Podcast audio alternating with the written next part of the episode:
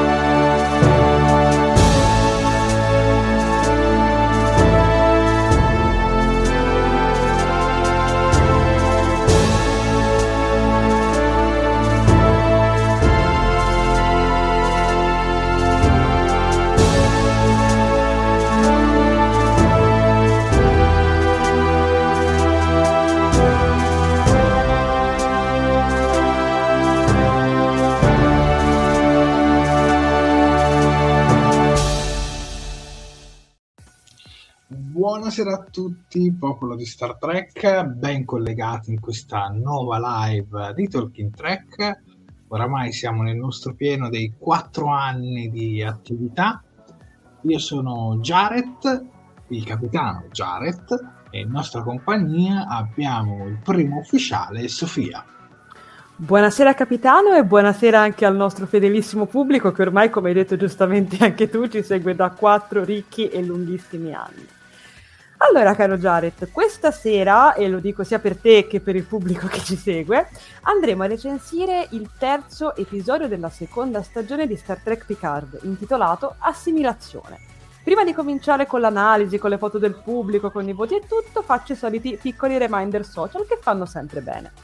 Allora ragazzi, io vi ricordo che la diretta va in live sia sulla nostra pagina Facebook che sul nostro canale di YouTube. Le regole sono poche e semplici. Per quanto riguarda Facebook, mi raccomando, un bel mi piace alla pagina, un bel mi piace, una love reaction alla diretta, tanti bei commenti perché stasera ci sarà tantissimo di cui parlare e ovviamente condividete. Per quanto riguarda YouTube, storia molto simile, infatti anche in quel caso iscrivetevi al canale se non l'avete ancora fatto, attivate la campanellina delle notifiche per rimanere sempre aggiornati ogni volta che andiamo in diretta o che facciamo uscire un nuovo video. Commentate come se non ci fosse un domani, mettete un bel mi piace alla diretta e condividete. E inoltre, se volete, potete anche lasciare una donazione sulla super chat di YouTube e vi ringrazieremo in diretta. Penso di aver detto tutto per cominciare e quindi Jared ti lascio di nuovo la parola. Ebbene, hai detto perfettamente tutto quanto. Bene, io direi che è arrivato il momento di salutare i nostri spettatori, che ricordiamo sono collegati per il nuovo episodio di Star Trek eh, Picard, denominato Assimilazione. È diretto da Diretto da è Lia allora, Thompson, esatto. ovvero eh, l'attrice che ha interpretato il personaggio di Lorraine in Ritorno al futuro e questo è già un pre-spoiler di quello che andremo a vedere. Cominciamo ad entrare nel vivo dell'azione uh-huh. con uh, l'analisi uh, a questo episodio. E quindi prego Sofia. Ok, allora cominciamo subito riprendendo un attimino da dove siamo, da dove ci avevano lasciati la scorsa volta. Infatti vediamo che il magistrato tiene in ostaggio Picard e l'equipaggio. Sette cerca di dissuaderlo senza successo. Intanto la Giurati collega la regina Borg con la sirena, o comunque con la sirena di questa timeline alterata. Dopo uno scontro riescono finalmente a neutralizzare i nemici, allontanandosi così dalla Terra, ma Elnor è in una situazione molto critica. Sulla nave non c'è un kit medico e nel frattempo vengono attaccati.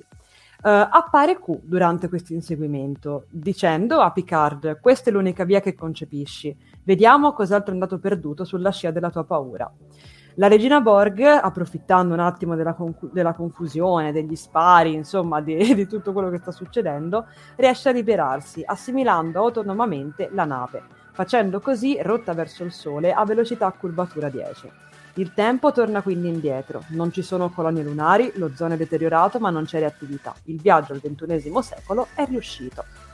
Le energie della nave però si stanno prosciugando, la regina Borg è sfinita e sta infatti prendendo per sé tutta l'energia, impedendo di farla arrivare al violetto che sta tenendo in vita Elnor. Picard e gli altri non riescono a staccarla in tempo, causando così la morte di Elnor davanti agli occhi disperati di Raffi. La donna a questo punto mostra del forte risentimento e delusione verso Picard, ehm, il quale gli comunque le ripete che la regina Borg è l'unico legame conosciuto che hanno con la fessura nel tempo. Bisogna far sì che lei sopravviva ad ogni costo finché non si, ripre- e finché non si riprende, quindi finché non esce diciamo, da questo stato di, appunto senza sensi, il gruppo è indifeso. È quindi necessario trovare l'osservatore per aggiustare il tempo e forse fare anche tornare in vita Elnor. Il piano quindi è questo. Raffi, Rios e Sette vanno a cercare appunto l'osservatore nella Los Angeles del 2024, mentre invece Picard e giurati rimangono sulla nave per cercare di rianimare la regina per ottenere così la posizione dell'osservatore. Che dire, che dire, è sicuramente un, cioè, è sicuramente un inizio a bomba, è sicuramente un inizio pieno zeppo di, di cose. Mm, posso cominciare io o vuoi cominciare tu, caro Jared? Ma prima vorrei ringraziare Fabrizio Poli 77 che ci ha donato 2 euro, ci dice una donazione per riportare in vita il povero Ennor. Cucciolo, no guarda ci sono rimasta troppo male, ci sono rimasta veramente troppo male. Comunque e... grazie Fabrizio. Grazie, grazie mille. Ecco, allora io partirei, da, quest- partirei diciamo, da, questa, da questa scena molto triste per evidenziare subito un aspetto che mi è piaciuto molto dell'episodio, che effettivamente facendo morire così Elnor, eh, diciamo che gli sceneggiatori hanno, hanno osato. Perché effettivamente Elnor, se ci pensiamo, è un personaggio che bene, cioè, era impossibile non volergli bene, tutto sommato, dai, anche diciamo nella scorsa stagione, soprattutto in questa, ti ci affezionavi, no? Cioè, poverino, nel senso lo vedevi che anche nelle scorse, negli scorsi episodi era un pochino, no? Quello che era sempre felice di rivedere tutti, era sempre quello allegro, insomma, che stava anche un po' imparando in un certo senso a, come dire, a ad avere a che fare con le sue emozioni e tutto quanto. Poi vede- vederlo morire così sicuramente è stato molto toccante. Io stessa mi ricordo che quando finì lo scorso episodio, cioè quello appunto della settimana precedente, dissi, ah vabbè sì, gli hanno sparato ma tanto adesso si riprende e invece me la sono presa in tasca perché appunto... Eh, come sappiamo purtroppo ci ha lasciato le penne e un'altra cosa che mi è piaciuta veramente tantissimo è diciamo la, la disperazione o comunque appunto la disillusione di, di Raffi, perché effettivamente, cioè questo, sicuramente questa è una sequenza, poi ti lascio la parola a Jared, che gioca molto sul discorso dell'equivoco, perché se ci pensiamo effettivamente Raffi non ha visto quello che stava succedendo nell'altra stanza, cioè non ha potuto vedere che cosa Picard, Giurati e, e Rio stessero cercando di fare e, e, questa cosa secondo me funziona molto bene. Mi, dis- cioè, mi dispiace molto che sia andata così, mi, mi è dispiaciuto vedere diciamo, Raffi così arrabbiata nei confronti di Picard, però sicuramente ha funzionato molto bene diciamo, con la, la costruzione del suo personaggio, e soprattutto del legame molto forte che lei stava cominciando a creare con Elnor, in un certo senso l'abbiamo visto dal primo episodio, uh, l'aveva praticamente preso sotto la sua ala protettiva tra l'altro affidandolo anche alla, affidandolo anche alla stessa nave. Quindi niente, quindi sì, un inizio veramente col botto. Prego Jared, scusami, perdona per la digressione, prego. Allora, prima volevo leggere il voto di Positrone che me l'ero conservato e poi non l'ho letto e quindi lo leggo in ritardo. Sette e mezzo il voto alla puntata, sceneggiatura con qualche up e qualche down, ma ancora sulla scia di una puntata che tiene ritmo e interesse al top. Quindi eh, positrone saluti per il futuro quando ci recupererai. Allora, la mia opinione, guarda, io ecco, su queste, eh, su queste due cose che tu hai detto non mi trovo d'accordo. Quindi eccoci di nuovo sulla, Oh. sul ring eh, di Talking Track. Bene. Allora, capisco che eh, Raffi vede un po' Elnor un po' come il suo figlioccio, almeno in questi primi episodi. Perché un po' lo, lo- l'ha preso un po' sotto la sua ala, se l'è portato anche sull'Excelsior, dove lei è comandante, lui è il cadetto nuovo arrivato. Quindi diciamo che lo capisco. Però c'è questo ca- c'è non lo so, cioè, non mi è piaciuta molto il modo con cui si è rivolta a Picard.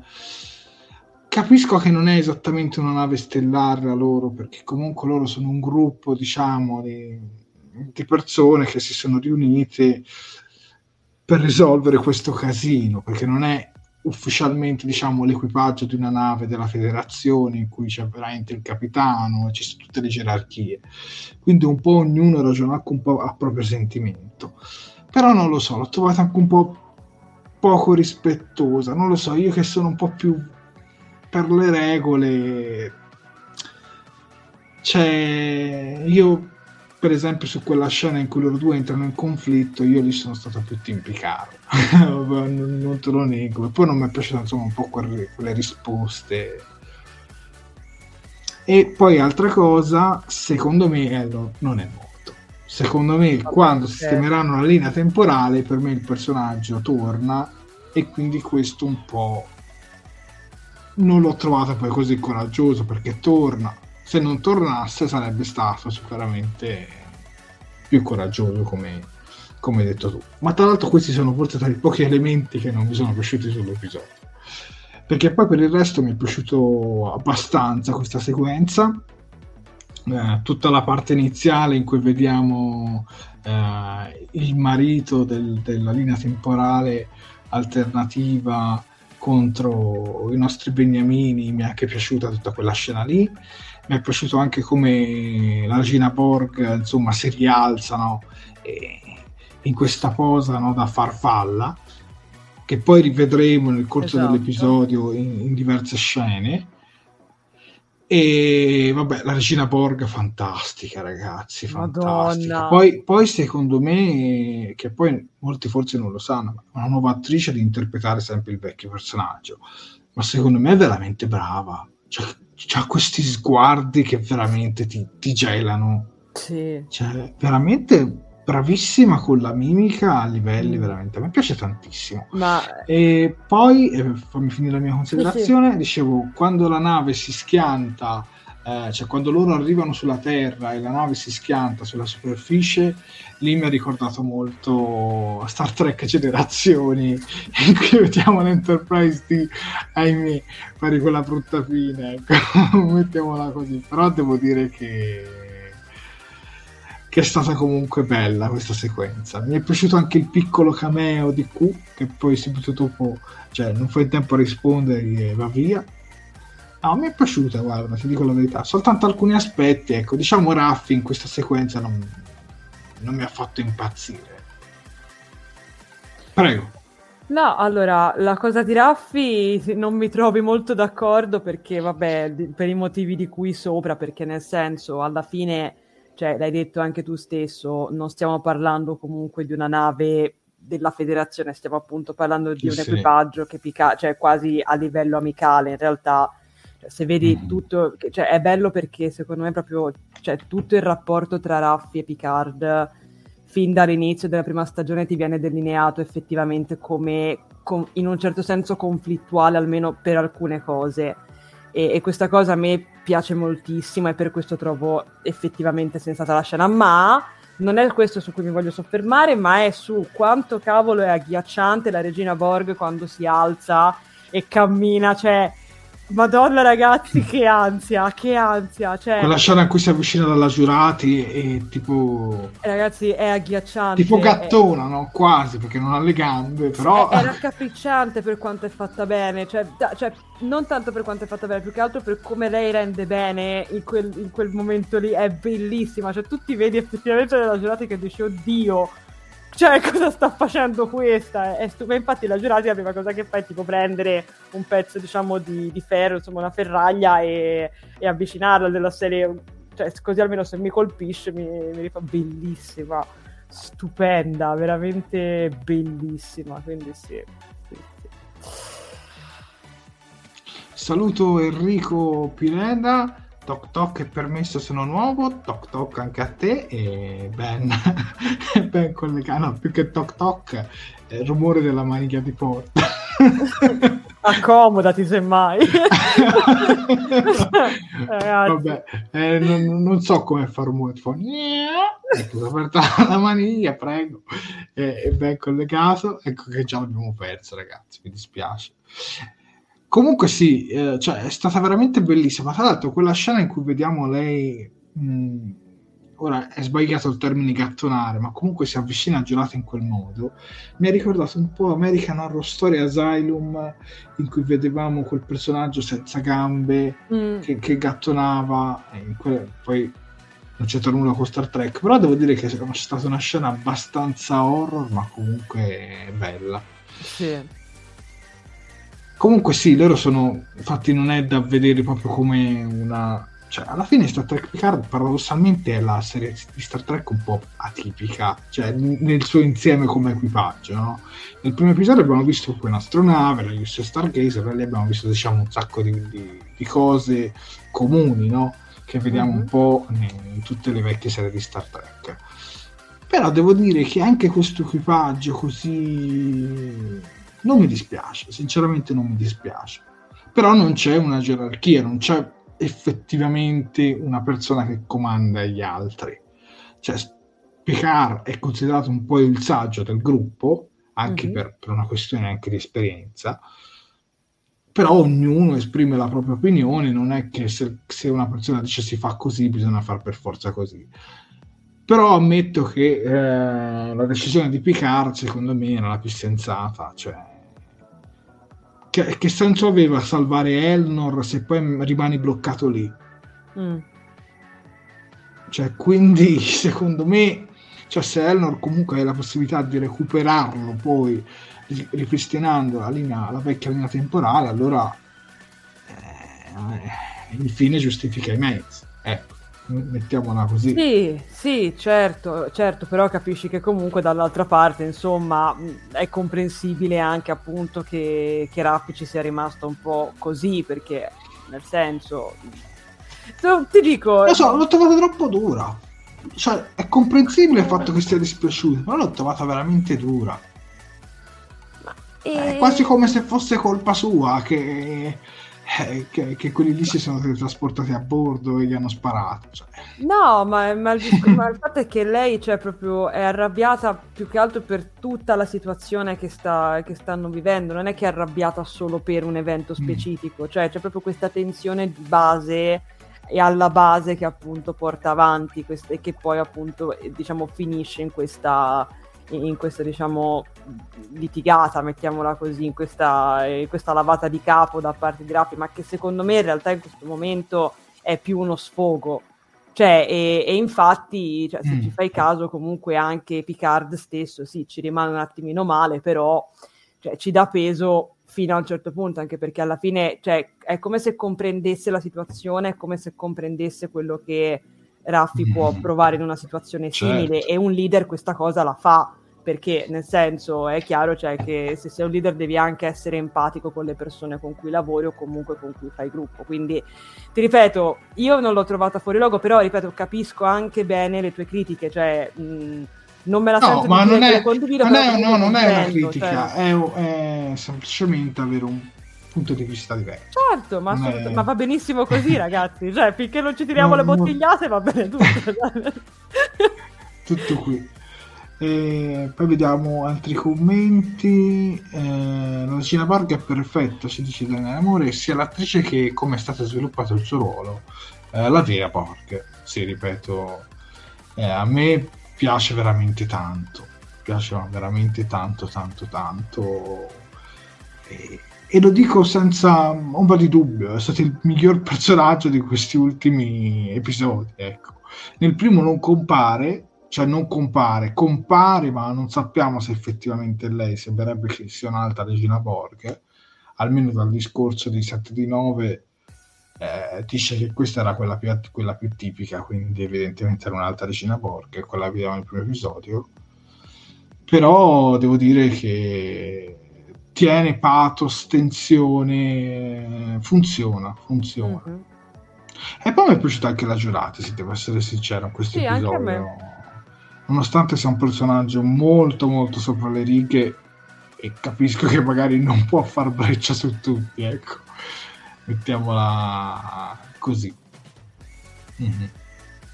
Eh, Raffi sembra attribuire la colpa, uh, sembra attribuire a Picard la colpa delle azioni di Q. Ecco, questo volevo parlare, ecco che prima stavo uh-huh. facendo ragionamento e poi mi sono un po' perso. Ecco, sta cosa qui non mi è piaciuta, Corrado. E anche a te, anche adesso cioè, non, non mi è piaciuto, capito? Perché è, è, troppo facile ragionare dall'esterno. Ma per chi le ha vissute quelle situazioni con Q non è che esattamente... Cioè, in realtà ti mette al, cioè non è esattamente una persona che ti mette in pericolo solo perché ti vuole mettere in pericolo. In realtà eh. c'è un suo perché.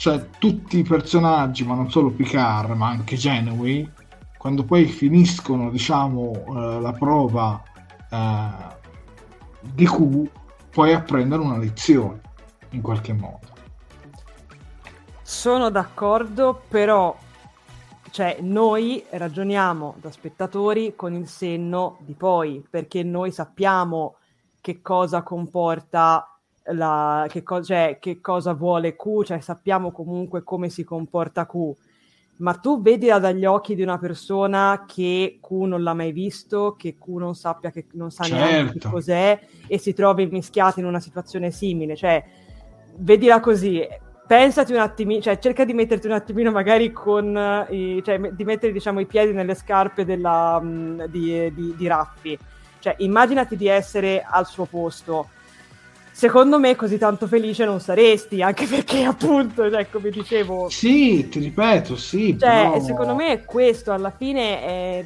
se tu non cioè, conosci Q... Il mio, un punto, il mio, è un punto di vista diverso, per esempio certo. c'è una certo. persona che prima di attaccare così un'altra persona, magari poi mi informo cioè, e non parlo per sentito dire perché Q fa ste cose, allora io tra, traggo le mie conclusioni. No, ma lei non sa niente di Q. In, in modo molto superficiale. Che... Eh, appunto, per quello a me non, non mi è piaciuto. Appunto Però, ragazzi, per questo è, lei non può non sapere. Che, cioè, sì, ma ti ripeto, non è che sta cosa rovina l'episodio, ci no, ci mancherebbe. Anzi, episodio.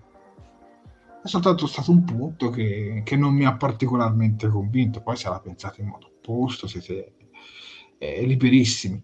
Saluto Sergio Fabri, ciao ragazzi, anche se è un po' che non vi scrivo, ben collegato Sergio, vi seguo su YouTube, la puntata scorsa su Picard mi è sembra- sembrata un po' geria- geriatria, ma quella di stasera con la Regina Borg ha rimesso le cose a posto ed è stata incredibilmente bella, venuta bene, piena di pathos, e la regina che striscia per l'astronave eh, super scena da brivido. Ecco, io prima ho detto che com'è che ho usato prima il verbo? Gattonava, strisciava. Ecco, grazie Sergio, grazie.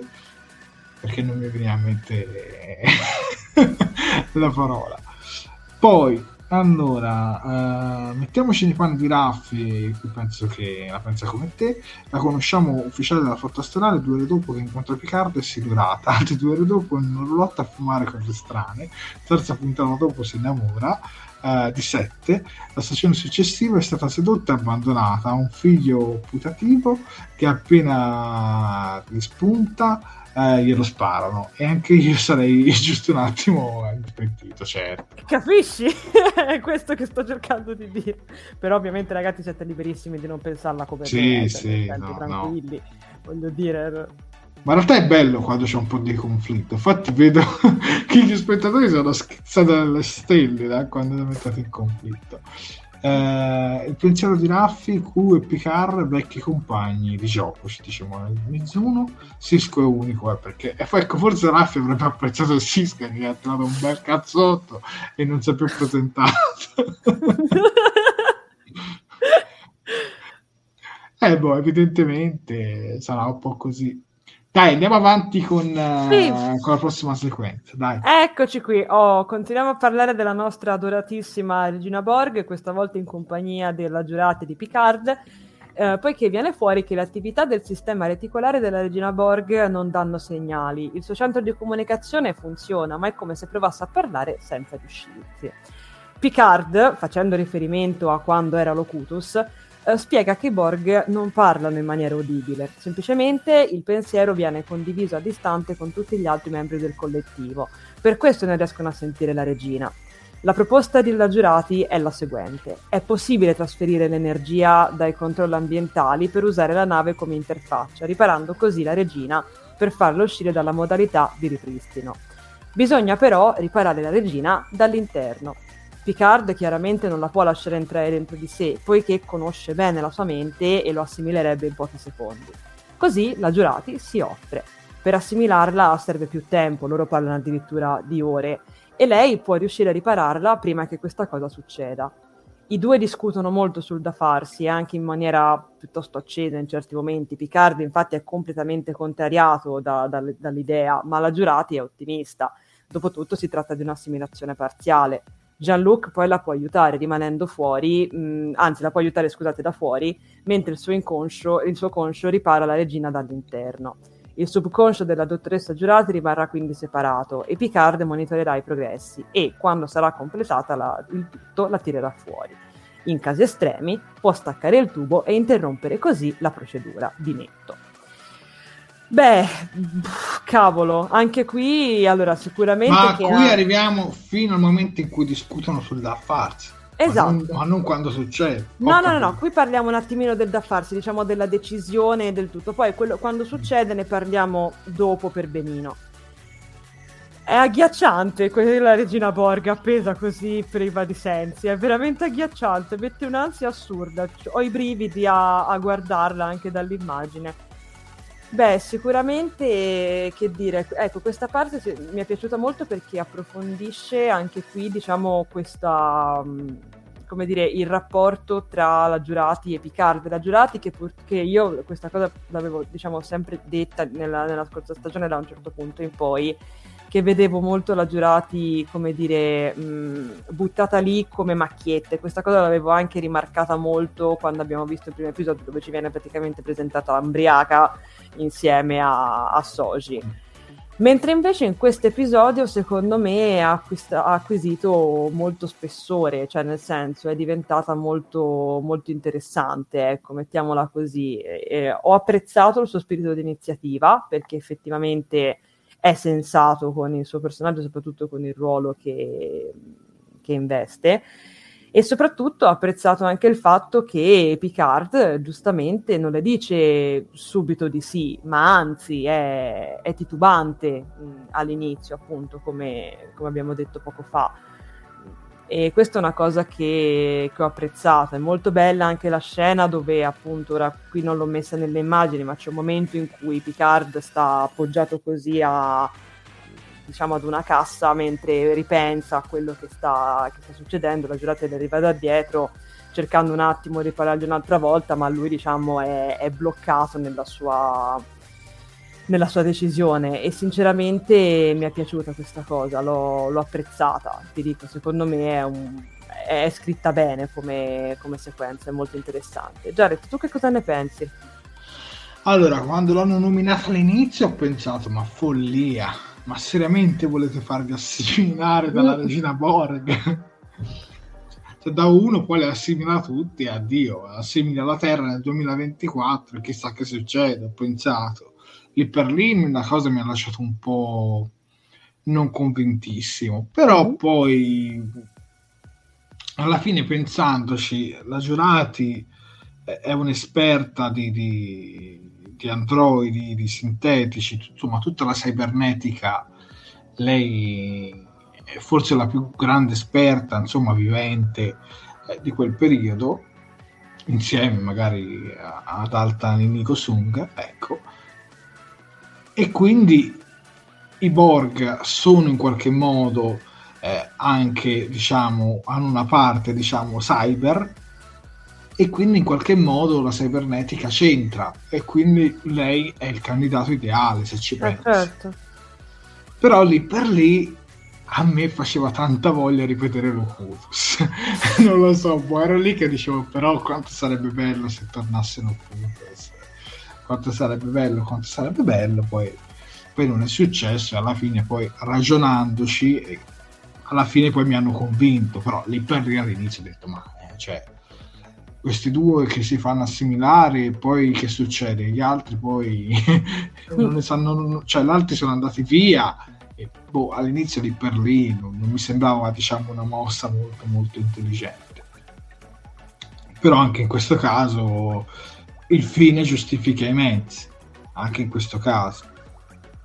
Poi devo dire che in tutto questo episodio, come hai detto anche tu, eh, la Giurati secondo me funziona.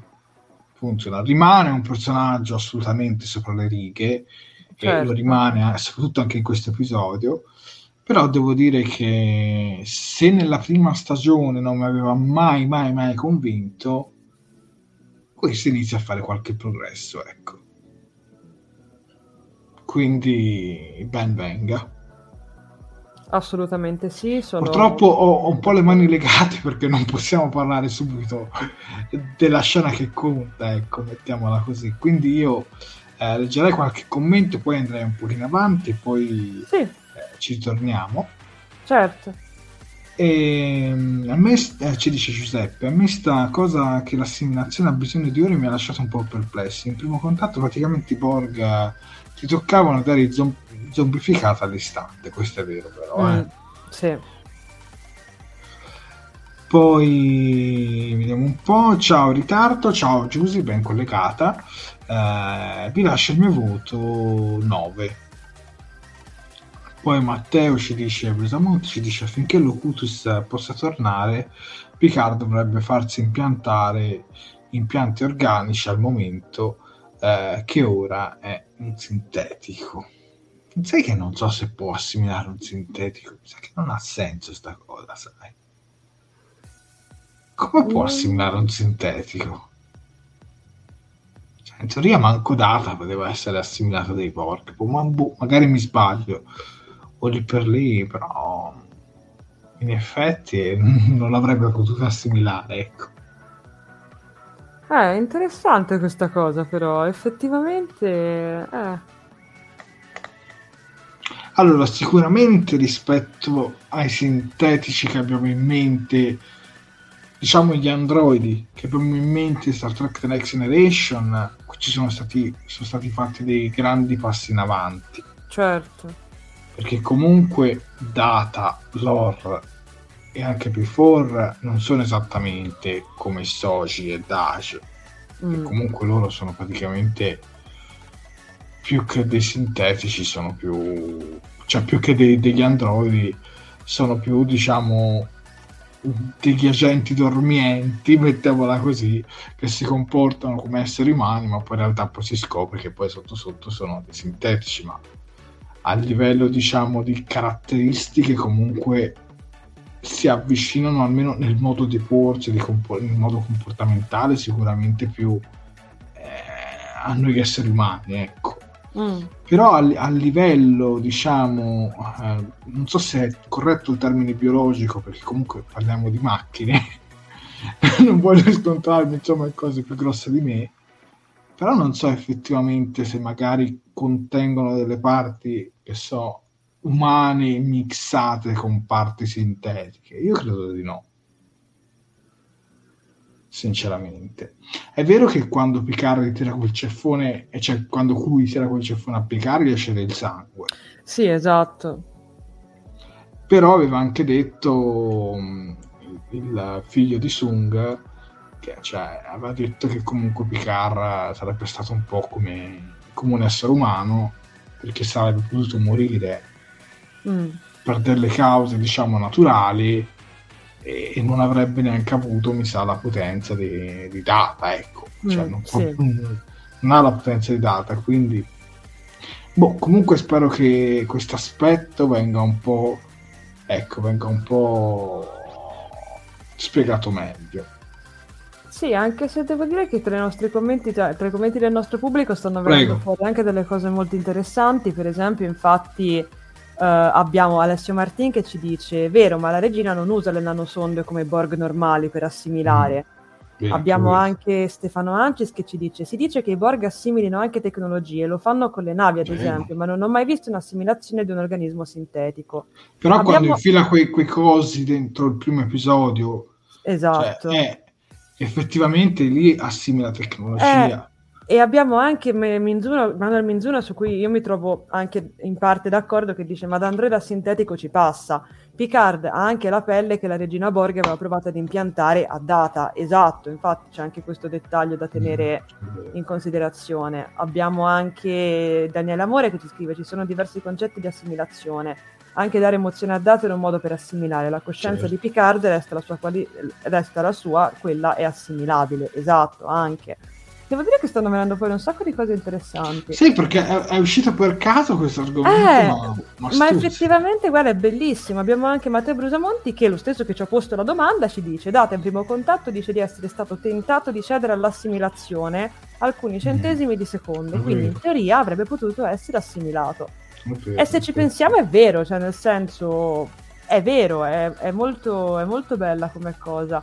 E abbiamo anche, uh, abbiamo anche Corrado Festa Bianche, finiamo di leggere i commenti riguardo sì, questa sì, cosa sì. perché è molto interessante, che ci dice in teoria non dovrebbe essere persino più facile assimilare una macchina dal momento che per assimilare un biologico sono necessari impianti tecnologici, quel che serve è un controllo cerebrale infila un virus. Esatto, capito? Cioè, esatto, sì, con la stessa facilità no, con cui prende le navi effetti... può prendere benissimo anche un sintetico oppure un androide, cioè effettivamente ha, ha perfettamente senso. Poi appunto, come, dice, come, diceva qualcuno prima, alla fine la cosa viva, tra virgolette, in Picard è la sua, è la sua coscienza, è quella a cui la regina si poteva attaccare e che loro dicono anche appunto che è meglio, cioè, lo stesso Picard dice è meglio tenerla lontana perché appunto siccome lei conosce più cose di lui perché appunto l'ha già assimilato una volta, per questo sarebbe molto più rapida l'assimilazione. Quindi effettivamente ha senso, cioè nel senso torna come, come... mi piace un comunque, sacco. Comunque d'altronde se la regina Borg insieme a Khan è, è tra i nemici più importanti della saga di Star Trek un motivo c'è. Certo e quindi diciamo le vie sono infinite esatto. per, per, assimilare. Comunque sicuramente è un concetto molto interessante, mi piacerebbe anche provare ad esplorarlo, ecco, provare anche a documentarmi di più. Dai, passiamo alla prossima sequenza con, oh, poi, poi, dopo ci arriviamo, no? A, sì? All'assimilazione. Bene, All'assimilazione bene. ci arriviamo dopo, non vi preoccupate. Adesso prendiamo mm-hmm. un attimino di respiro, usciamo un attimo dalla sirena e andiamo a visitare il 2024, questo 2024 perfettamente ricostruito.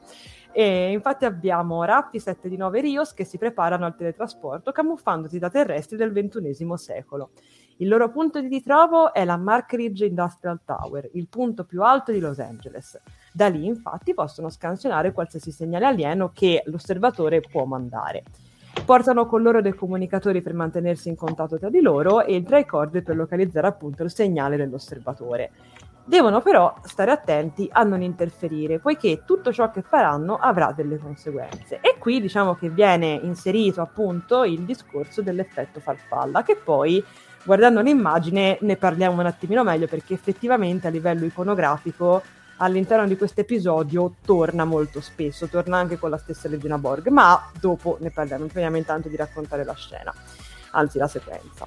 Raffi e 7 di 9 si ritrovano presto in una zona povera e malfamata senza riuscire a localizzare Rios. Le due non perdono tempo e raggiungono così la Markridge Industrial Tower, eludendo la sicurezza e salendo così all'ultimo piano. Da lì possono captare il segnale. Intanto, a causa di un errore delle, delle coordinate, Rios si fa male durante il teletrasporto, subendo così un trauma cranico. perdendo i sensi e finendo dritto dritto nella clinica della dottoressa Teresa. Il badge gli cade e finisce tra le mani di un bambino, che tra l'altro è il figlio della stessa dottoressa. La donna lo rimette un po' a posto, lo rimette in sesto, lo guarda con curiosità e, e proprio quando mh, eh, Rios sta per, per, recuperare il comunicatore tutto degenera e mh, appunto entrano in scena degli agenti del Dipartimento di Immigrazione che scatenano il panico nella clinica. Poi il finale ce lo teniamo per dopo appunto. Allora, parliamo un attimino di questa cosa qui dell'effetto farfalla, che appunto lo stesso Manuel Minzulo ci scrive butterfly effect ovunque. E in effetti, come fa vedere anche appunto il... Ehm, come fa, come, diciamo queste, queste, queste, due che vi faccio vedere qui a lato sono, uh, diciamo, due immagini prese da... Um, da tre core che appunto sottolineano, Jared ha il microfono spento, che eh, sottolineano il fatto che all'interno di queste scene nella, mh, all'interno della clinica o comunque nel XXIV secolo è pieno di queste farfalle. L'effetto farfalla appunto è questa cosa secondo cui quando cioè, se una farfalla batte le ali in un, cioè, in, in un certo punto del mondo, dall'altra parte esatta del globo succede una catastrofe ed effettivamente questo si ricollega molto a quello che rischia di succedere quando si va a scombinare qualcosa nel passato, tipo appunto come non devono assolutamente fare i nostri, i nostri amici, e come puntualmente però succede perché tanto lo sappiamo, non può andare sempre tutto, tutto liscio. E ehm, tra l'altro mh, anche la stessa posa in cui è sistemata la regina Borg, se posso tornare un secondo indietro con uh, l'immagine. Sì, l'ho detto anche prima. Esatto, esatto, come diceva giustamente tu Jared, ricorda molto diciamo, la forma di, di una farfalla e questa cosa è molto molto bella perché effettivamente uh, è anche un po' un indizio in più per lo spettatore, mettiamola così, un indizio sia per loro che guardano quindi tutte queste farfalle che per noi che osserviamo a nostra volta la puntata. Riguardo questa scena, che dire... sì, esatto, beh, esatto, Snowpiercer, esattamente, sarebbe stato un po' scomodo recuperarlo altrimenti. Ti dico la verità, mi sono piaciute molto 7 di 9 e, e Raffi, um, appunto che, che, tra l'altro c'è stata una sequenza che mi ha ricordato molto un momento di, eh, di Rotta verso la Terra, quando Kirk e Spock diciamo devono decidere quando vanno con la dottore, con, con la scienziata, con, con l'oceanologa e parlano del, del, cibo italiano. Andiamo a mangiare cibo italiano, vi piace? Sì, no, sì, no, sì, no, sì, ci piace molto l'italiano e piace anche a te, quindi la risposta è sì. E, che è un dialogo che appunto due hanno mentre stanno andando. E, e il momento in cui loro due, diciamo, di, inventano o comunque raccontano la scusa al, um, al guardiano della, de, del posto, diciamo del palazzo, del fatto che si devono scattare la foto col cellulare, me l'ha ricordato molto e mi ha fatto molto sorridere. E nulla, anche le parti con Rios sinceramente le ho trovate molto interessanti e anche molto divertenti, cioè ci sta, è nel suo e anche Rios mi sta convincendo sempre di più, sarò sincera. Jared, tu cosa ne pensi di questa sequenza? Allora, la parte con Rios, eh, collegandomi al discorso che ritorno al futuro, Rios è la versione McFly sudamericana, cioè sostanzialmente, perché eh, la scena del teletrasporto, secondo me, anche quella è una citazione a Ritorno al futuro, perché in Ritorno al futuro vediamo come mm, Martin McFly sostituisce George McFly cade e poi viene, diciamo, uh, salvato, mettiamola così, dalla, dalla, dalla, sua famiglia, no? dai suoi parenti sostanzialmente, dai suoi futuri parenti, tra cui da quella che poi sarà uh, sua madre in futuro. In questo caso vediamo Rios uh, cadere perché con il teletrasporto evidentemente non hanno calibrato bene, ma in realtà non hanno calibrato bene nessuno dei tre, forse sì, solo Raffi comunque ad ogni modo cade e poi si ritrova diciamo ricoverato in questa clinica. E poi c'è tutto questo rapporto con, con, questa, eh, con questa dottoressa ehm, che è molto molto bello ma che secondo me lì c'è qualcosa.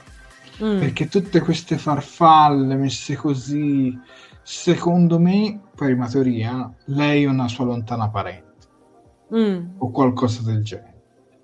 Lui ovviamente non lo sa, però, però innesca sicuramente qualche bel paradosso se, se succede, diciamo, qualcosa alla Futurama, ecco, mettiamola così, in cui, in cui il protagonista di Futurama si innamorava di, di, tipo di sua nonna. Quindi ecco, speriamo che non succeda qualcosa del genere. Però secondo me qui richiama molto il discorso di ritorno al futuro, ecco.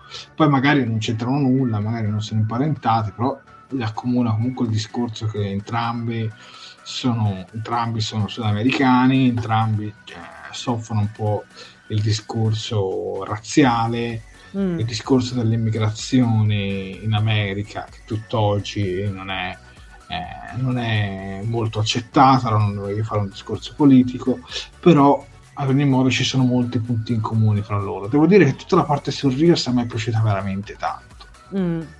Per quanto un po' ingenuotta perché cioè, gli fa la giornata, mi raccomando, eh, niente ospedali, niente polizie. Oh, lui, lui li ha presi tutti insieme. Vabbè, beh, come, mi raccomando, non è... raccontare nulla di te, come ti chiami? Cristobal. E allora inventatelo un nome. no, Ma è come quando Chekhov finisce in mezzo ai nuclear baseless in, in, episo- in sì, appunto sì. Del, del, quarto film. Cioè. Per, però, ti, però, ti, dico che secondo me eh, questa sequenza comunque ha senso. Perché comunque lei lo aiuta sapendo che non ci avrebbe guadagnato niente perché comunque lui viene preso un po' come, come l'immigrato, no? Come l'immigrato che arriva nel paese, non ha i documenti, non come, come la persona venuta dal futuro, cioè lei questo non lo pensa minimamente, quindi eh, non gli chiede dell'assicurazione o altre cose perché immagina che lui non, non abbia niente. E quindi un po' gli crea un alibi perché eh, almeno gli salva un po', diciamo, salva un po' il fondo schiena questa, questa storia. Però devo dire che è anche bello no? il suo, diciamo, impegnarsi per comunque una persona appena conosciuta e quindi poi quando succederà poi tutto quello che succede verso la fine ha un po' un senso anche di riconoscenza. Eh certo. Ho visto oggi, per esempio, che sul mio profilo ne avevo un po' parlato, qualcuno non è rimasto molto convinto, ci mancherebbe, però secondo me sfido qualunque capitano della flotta stellare di tutte le serie di Star Trek, almeno quelle, quelle in corso e quelle che ci sono state, che poi non l'avrebbe aiutata. Secondo me Kirk sì, Kirk se la sarebbe pure limonata, eh, detto sinceramente. Picard anche, Cisco anche, Genui anche, Archer anche, secondo me pure Barnum cioè, secondo me tutti l'avrebbero aiutata in, uh, in quel contesto. Cioè, non saresti scappato via, dai. Beh, ma, eh, ma, anche perché d'altronde dai, cioè, cioè, cioè capisco che tu dovevi in realtà evitare di, di, di, finire nei casini, quello sicuramente. Certo. Però non hai mai fatto 30, fai 31. Ma no, sì, ma fatto... no, quando lui ha iniziato a raccontare quella storia di sua mamma, che era sull'accademia, che poi si è un po', che poi si è un po' ripreso perché ha parlato di piloti, cioè ha cambiato sì. un po' le cose, no? come sì. se fosse una roba legata all'esercito, qualcosa del genere. Sì. Anche lì ti volevo dire, cavolo, ma spoilerà di più, le, cioè di che viene dal futuro, cavolo, cioè, un professo è stato, eh, un professo è stato, però diciamo che nel, nel, nei suoi passi falsi cioè nei suoi diciamo svelare troppo che comunque lui non avrebbe dovuto farlo questo non avrebbe dovuto fare assolutamente questo ha comunque cioè, ha reso comunque la trama interessante, gli ha dato mordente. Quindi a me Rios uh, è piaciuto, è piaciuto mm. sicuramente. La parte su poi mi è piaciuta la parte su 7 di 9 quando si teletrasporta e quella, e quella ragazzina gli fa ma tu sei una supereroina? E lei tipo gli fa l'occhiolino e dice sì ma tenersi perché la parte lì è piaciuta. Però anche loro lì sul teletrasporto avrebbero dovuto almeno un po' più di discrezione cavolo cioè, non, non così all'aperto. Anche anche se anche Raffi lì in quella discarica lì non l'ha visto nessuno ok però cioè, non, non, sono ma... stati molto furbi ecco mettiamola così fa tutti e tre secondo me. Poi arriva il tizio lì che, che, che la vuole raffinare, in realtà poi è lei che raffina lui sostanzialmente. Ma, ma, in realtà per il discorso di Raffi, cioè, il, il problema è semplice, lei praticamente se si, si, trasporta come Rios su un marciapiede, cioè palesemente tu dietro vedi le macchine che passano, quindi cioè, effettivamente quella un pochino più sensata che è stata un pochino più furba e ha trovato un posticino un pochino più nascosto, salvo poi essere scoperta subito da una bambina che giocava con il suo sparabolle, era praticamente appunto 7 di 9 perché effettivamente lei era della collinetta dietro il giardino ma sia Raffi che, che Coso che, che Rios alla fine hanno scelto i posti più, insomma, più impossibili cioè o comunque meno, meno antisgamo via se così li vogliamo chiamare cioè. sì però ti dico cioè ci sta comunque sì, nel senso, cioè, da, cioè, da, da, mordente all'episodio poi si vede che loro proprio non, non ci sanno stare nei nostri, nei nostri tempi ecco mettiamola così. No, devo dire che cioè, secondo me ha funzionato. Tutte queste sequenze, secondo me, sono tutte funzionate. Cioè, mi sono piaciute tutte quante, hanno avuto tutti dei buoni ritmi, non hanno, non hanno avuto momenti di noia, sono state tutte belle scorrevoli. Anche quella con il figlio della, della, della dottoressa, eh, lui è un po' antipatico, eh chi gli ruba il badge ma PC però, vabbè, però, è, però, è, bello perché quando lui praticamente eh, tocca il badge cioè tipo come se fosse un telefono lo prende un po' sì. così e c'è dall'altra parte dice ma forse il codice è morto sta succedendo qualcosa no ma è bella cioè sta cosa Infatti. capito tutto quanto certo sul badge lì si è un po' fregato perché sì. Avrebbe dovuto recuperarlo subito, ecco, senza girarci troppo intorno. Certo. Però secondo me ti dico, ora vediamo, poi magari questo personaggio dici non lo vedi più, però da poi come, da come finisce, anche se l'infermiera la vedrà nel prossimo episodio, quindi non vorrei che ci fosse un qualche legame eh, parentale, lontano. E magari lui innesca un altro paradosso simile, ecco, mettiamola così comunque poi del finale di come finisce la scena, cioè di come finisce la sequenza di come effettivamente finisce l'episodio, poi ne parliamo appunto per bene mm-hmm. dopo. E... Ehm, Però sì, i momenti comedy sono ben calibrati, dai. Sì, ma infatti, ma infatti. Ma scorre tutto, guarda, scorre, secondo me scorre anche meglio dello scorso. Mm. Cioè, se lo scorso aveva, diciamo, eh, a livello di, di location, no? era più interessante quel palco con la regina porca, con il pubblico, eh, creavano anche più situazioni di pathos, di... però anche que- questo scorre bene, cioè, te l'ho detto, scorre come un, un ritorno al futuro, cioè, scorre eh, veramente bene. A me, mm. poi, poi mi, mi, è piaciuto anche no, questa, questi colori un po' sul giallo mm. che, hanno, che, che, che, possiamo vedere anche un po' qui. Ecco, parlaci un po' della fotografia, Silvia, vai. Ma eh, che vi devo dire, la fotografia di questo episodio sicuramente è molto molto bella perché diciamo che appunto mh, fa capire quello che è il clima, cioè nel senso si passa dai colori diciamo più freddi, freddi. tendenti appunto al, ma non freddi nel senso di distaccati, freddi nel senso appunto tendenti magari più verso il, l'azzurro piuttosto che il blu che abbiamo già visto tantissimo in Discovery e che vediamo sinceramente anche in Picard forse un pochino più mischiati con il grigio, diciamo magari nei momenti in cui loro si trovano al quartier generale della, appunto a San Francisco all'inizio nel primo episodio, quando sono ancora nella linea temporale non, non fratturata.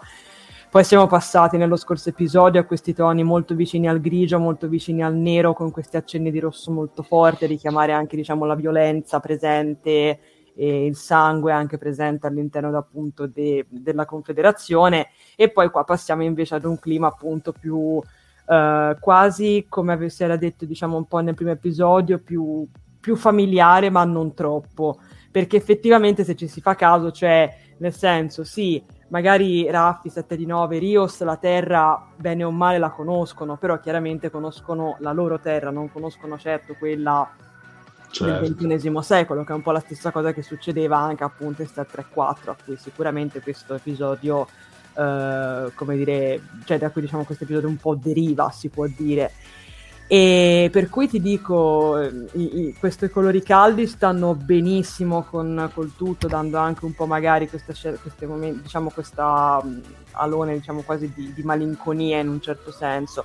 È molto bella anche la scena, secondo me, in cui Raffi e, e 7 di 9 sono in cima alla torre, cioè insieme al grattacielo, diciamo così, insieme all'edificio e vedono il, in lontananza la collina che va a fuoco. Quella è una scena molto, molto importante, diciamo che fa anche un po' riflettere poi quello che 7 di 9 dice, perché dice vedi è cominciata così, cioè eh, si sono cominciati a bruciare i boschi, è arrivata la siccità, è cominciato a mancare l'aria e l'acqua e da lì poi siamo arrivati dove siamo arrivati.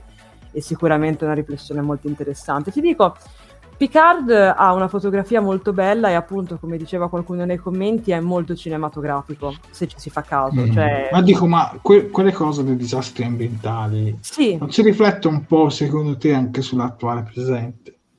Ma con tutti i problemi legati al clima, con ma, tutte queste eh, situazioni, anche sull'immigrazione sì. americana. Ecco, ci mancavano le maschere ecco. il covid no, la eh. Russia ed, ed, eravamo ai giorni nostri eh. ecco ecco per esempio una cosa che io ho apprezzato molto ora senza entrare magari senza rischiare di entrare diciamo in, in tematiche controverse però prendete diciamo con diciamo per quello che è quello che sto per dire però in un certo senso è cioè non voglio dire bello però nel senso è piuttosto il fatto di vedere, appunto, di mettere su schermo questa discriminazione appunto razziale che ancora purtroppo viene messa in atto in America, perché l'America, come sappiamo, ha dei grossi problemi sotto questo punto di vista.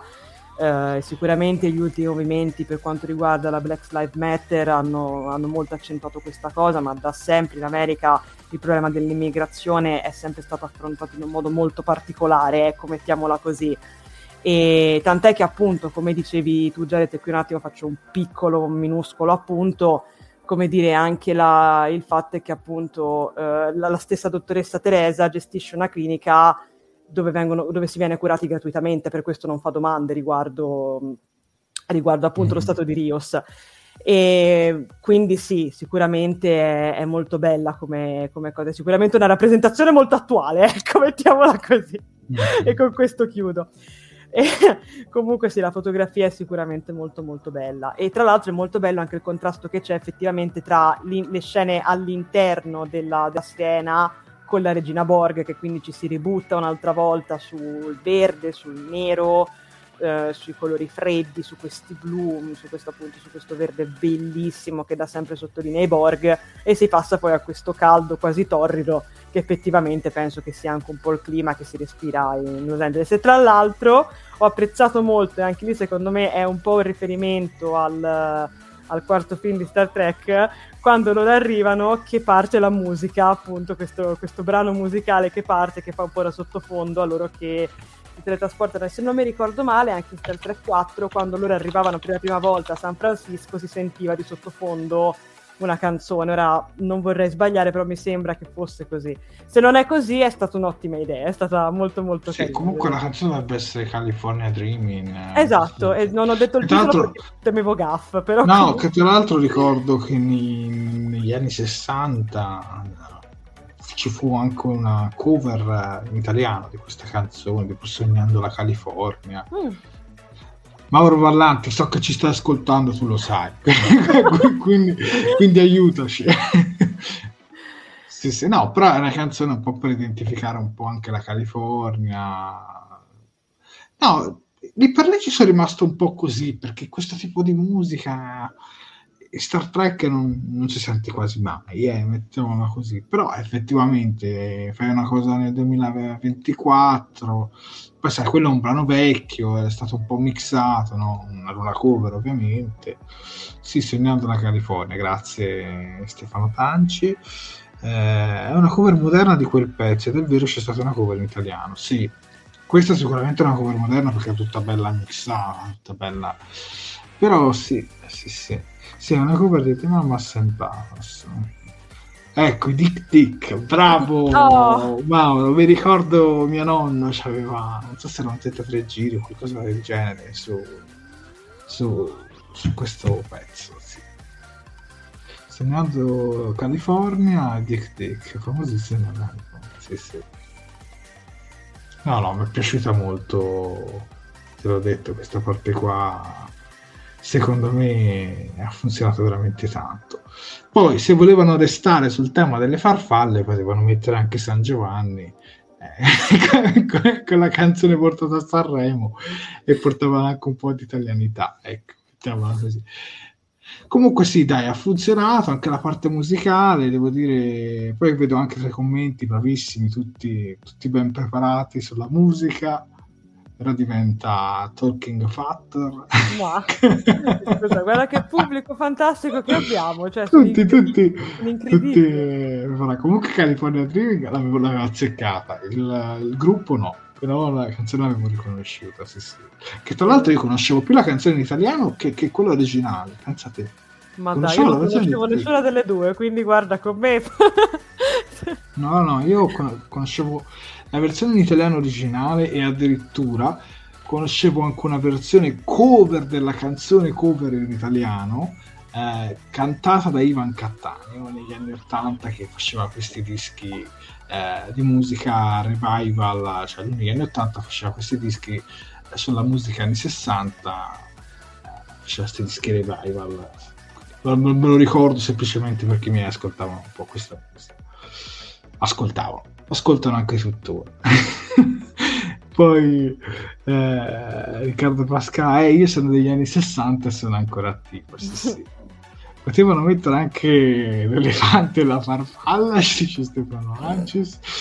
Eh, poi, eh, ah, ecco, l'avete scritto anche voi. Sì, sì, sì. No, però devo dire che è stata una bella introduzione a, come dice anche della quercia, alla Las Vegas eh, del 2024. Los Angeles. Sì, Los Angeles, scusa. Sono a Los Angeles, Los ragazzi. Sì, sì, Los Angeles, sì, sì. Los Angeles. Andiamo avanti con le scene? Guarda, tra l'altro, Mauro Vallanti, Italian Graffiati, Ivan Cattà. grazie Mauro, perché cercavo proprio te. Sì, sì, l'ho letta cantando. Il gruppo americano si è sciolto nell'apice del successo per una questione interna di ramificazioni craniali. Craniali. Oh, mi informerò comunque. Poi Antonio è Dick Dick e non Dick Dick con la C. Poi la saga di Picard con sette stagioni di The Next Generation e quattro film era già una leggenda. Con questo sequel sto capendo che la leggenda era riduttivo, ma mai avrei pensato di rivedere cose eh, a quei livelli. Sofia recupera la mia sinossi tautogramma. Sì, perché il caro Francesco ci aveva mandato tutto una, un commento fatto di P che cercherò perché non, non, purtroppo l'ho perso, ti dirò la verità, quindi ti chiedo assolutamente scusa. No, io non lo trovo nemmeno io. Eh, ma perché era un po', era un po in su, mettiamola così. Era, un era un po' in su, guarda, senti carissimo Francesco, ti chiedo il favore, se puoi per favore di riscrivermelo e lo leggerò con molto piacere. Ti chiedo ancora scusa, ma purtroppo l'ho perso, quindi perdonami tantissimo.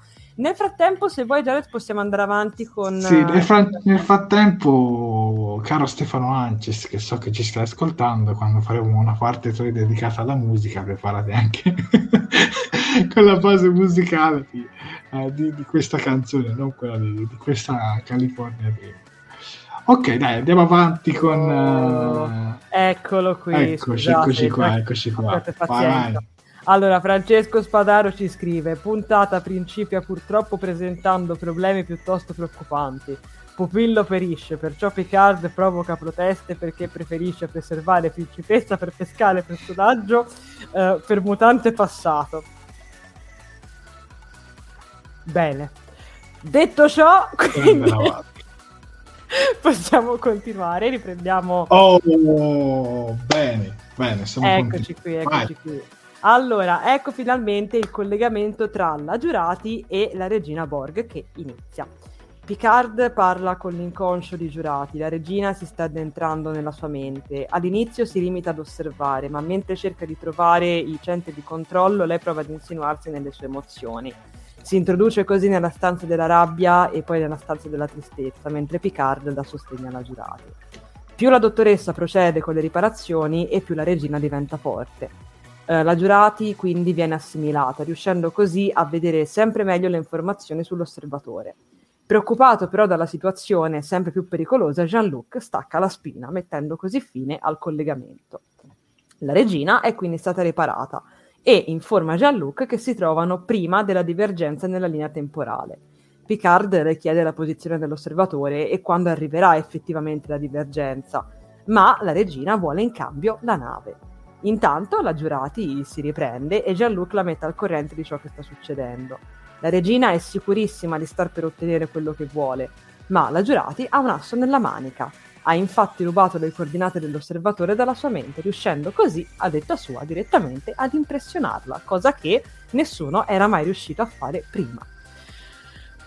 Ragazzi, eh, che, che, vi devo dire? Anche qui, anzi, appalate. Questa è stata una scena sicuramente molto, molto bella. Però voglio che prima la commenti il nostro caro capitano Jared, perché io ho parlato fin troppo stasera. Quindi, capitano, cosa ne pensi di questa, di questa sequenza? Bellissimo, bellissimo. Ah. e... Vista tutto ad un fiato, poi c'è... non voglio ripetere le cose di prima, ma non riuscivo a scollarmi, cioè, la, la guardavo e sono rimasto veramente impressionato. Cioè. Mi è piaciuto tantissimo Picard, mi è piaciuto tantissimo la Giurati, mi è piaciuto tantissimo la Regina, sono stati tutti e tre veramente eccezionali. E in lingua inglese mi sono piaciuti di più in questa mm. scena particolare, anche se il doppiaggio secondo me è stato veramente ben fatto per tutto il corso uh, dell'episodio. Sì, poi questi colori verdi, cioè sul, sulla sirena, dietro, sullo sfondo, che, che sanno proprio di porche, no? Poi mi piaceva anche il fatto come lei diceva: No, ma tanto ti parlo con la mia coscienza, non ti preoccupare. Appena mi attacca la spina, subito è come se si spegnesse, no? Sì. E si accendesse soltanto una lampadina, ma ma non tutto, ma non tutto qua, non so descrivere, insomma, comunque ad ogni modo è stata una scena, diciamo, molto particolare, no? Nella sua freddezza comunque era ecco, questa invece ha dei colori caldi, qui invece possiamo colori molto freddi, secondo me. Eh. Parecchio freddi, parecchio. Proprio che fanno No, che davvero a me questa scena mi ha veramente fatto breccia, cioè. Mm. Sì, più che altro secondo me appunto questo... Poi quando di... lei proprio rivelava delle cose che magari non avrebbe detto, secondo me, mai a Picard. Eh.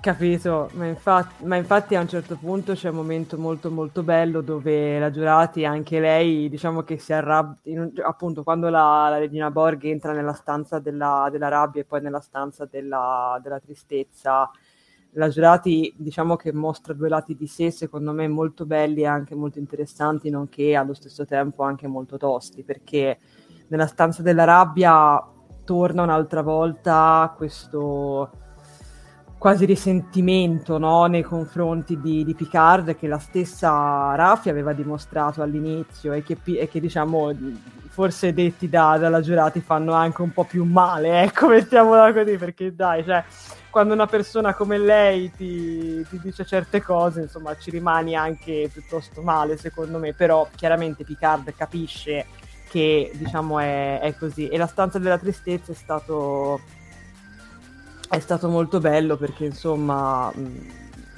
cioè anche lì fa dei discorsi molto eh, tosti ecco mettiamola, mettiamola così sicuramente non facili sì perché poi non è che succede chissà che cosa eh. cioè, in realtà sono seduti attaccati allo spinotto però ti trasporta no, questa scena, cioè, proprio ti...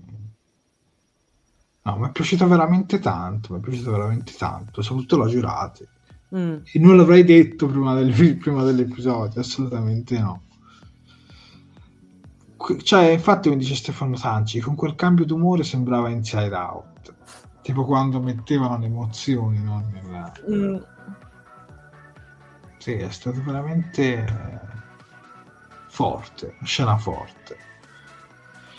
Positrone 76, oh eccolo che è tornato, Oh. ho detto si sarebbe collegato ritardo. Trovo questa parte interessante, recitata a mio avviso piuttosto bene da un punto di vista tecnologico, cibernetico e poco credibile, ma l'emotività della sequenza compensa questa mancanza. Ecco. ecco, queste sono le scene emotive che vorremmo vedere nell'altra serie di Star Trek.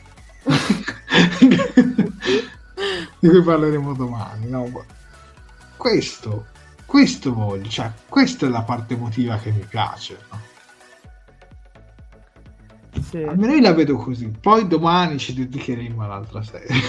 esatto, poi domani riusciremo bene, ma io voglio continuare con un commento di Mauro Vallanti che ci tira fuori la frase emblematica di questo episodio che è computer leggi il file, ti ho fregata cara Regina Borg.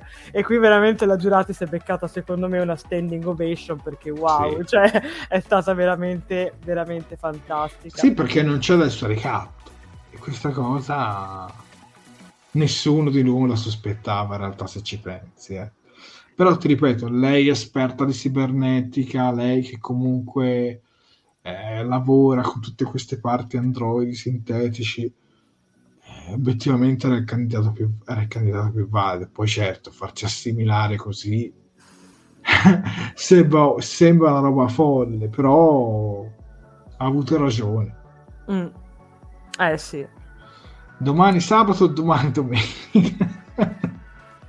domani sabato. Sì, sì, ragazzi, scusatemi, ma questi giorni cambiandomi turni al lavoro, lavorando la notte, eh, mi, sto un po', mi sto un po' rintronando anch'io. Poi ce li ho anch'io i miei sbalzi temporali, modo che indietro nel tempo e vado avanti. Eh, questo è dramma, non disco. Guarda, cara Daria, domani ci divertiamo, non ti preoccupare. Eh, scusate, lo riscrivo, forse non l'abbiamo letto, scusaci Snowpiercer, ma la decina non è già collegata alla nave, prima la controllava e la pilotava. Cosa ha scambiato nel collegamento? Allora, da quello che ho intuito io, che lei diciamo gli ha dato un po' una mano per il discorso di, di fare il, il viaggio nel tempo, con- che tra l'altro era bellissimo quella sequenza, non abbiamo neanche parlato di tanto, dove praticamente la, la sirena fa quel viaggio, come chiamano, a fionda, no? Sì, attorno, attorno al sole, come lo si vedeva fare anche nella serie classica, e diceva che aveva bisogno di, di certi elementi che aveva Spock, ma che anche la regina Borg, forse qualcosa a livello telepatico, non lo so, qualcosa del genere. Era più che altro legato al discorso della capacità di calcolo, perché appunto... Mm. Sì, forse sì, sì, sì, sì, sì, perché sì. loro nello scorso episodio dicevano, perché appunto mh, loro dicevano, loro appunto Kirk e l'Enterprise di Kirk avevano per la capacità di calcolo per la manovra fionda, quindi quella attorno al Sole, avevano Spock. Noi che abbiamo, abbiamo appunto la regina Borg, quindi è per questo che lei era così tanto utile sotto questo Mhm. vista. Comunque, ad ogni modo, quando poi loro fanno, diciamo, che poi lei colpisce anche quelle altre due navi, tra l'altro quelle altre due navi veramente belle, Mm. sono un rifacimento di navi che abbiamo già visto, ma non veramente belle esteticamente.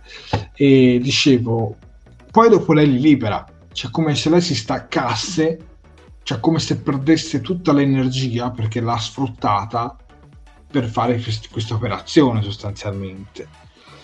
E quindi poi lei non, eh, non, non genera più energia. È sempre però collegata, quello sì, perché c'ha tutti i fili e ricordo anche la scena in cui provano a staccarla e Esatto. arriva Rios che la vuole sparare, no? Poi dopo Esatto. c'è tutto il caso con Raffi e, e all'inizio, sì, sì, sì. Sì, sostanzialmente si era scaricata, come, come Esatto. un telefono. Infatti avevano, l'avevano, cioè stavano, cer- l'avevano un po' analizzata, e, diciamo, avevano visto che c'era una parte dentro di lei ancora attiva, ma, ma era come se fosse scarica, ecco. Esatto. Allora, ragazzi, vi vedo fare dei paragoni fra di Picard, Discovery. Ragazzi, oggi Picard, domani Discovery. Se no, altrimenti non, non, ce ne, non ce ne liberiamo mai di sta diretta. Volete fare le tre di notte con noi, quindi domani, domani sicuramente parleremo di Discovery, parleremo di quello che ha funzionato e di quello che non ha funzionato.